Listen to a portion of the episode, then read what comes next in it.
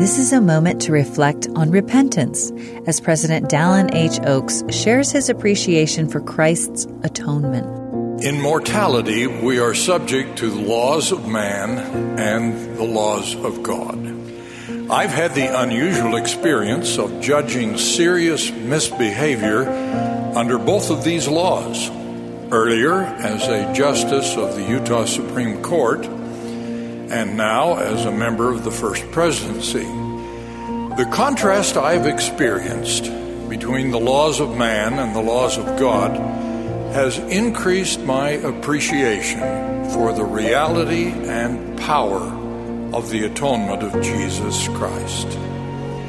Under the laws of man, a person guilty of the most serious crimes can be sentenced to life in prison without possibility of parole.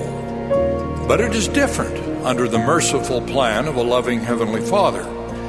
I have witnessed that these same serious sins can be forgiven in mortality because of our Savior's atoning sacrifice for the sins of all those who have a broken heart and a contrite spirit.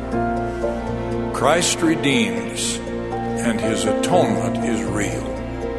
Our Savior has the power and stands ready to cleanse us from evil.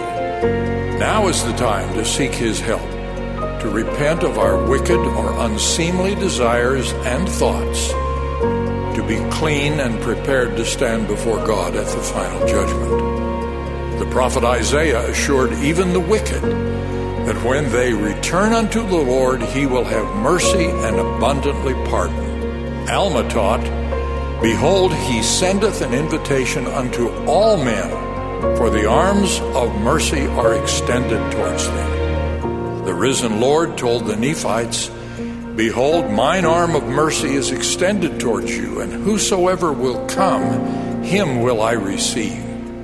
From these and many other scriptural teachings, we know that our loving Savior opens his arms to receive all men and women on the loving conditions he has prescribed to enjoy the greatest blessings God has for his children.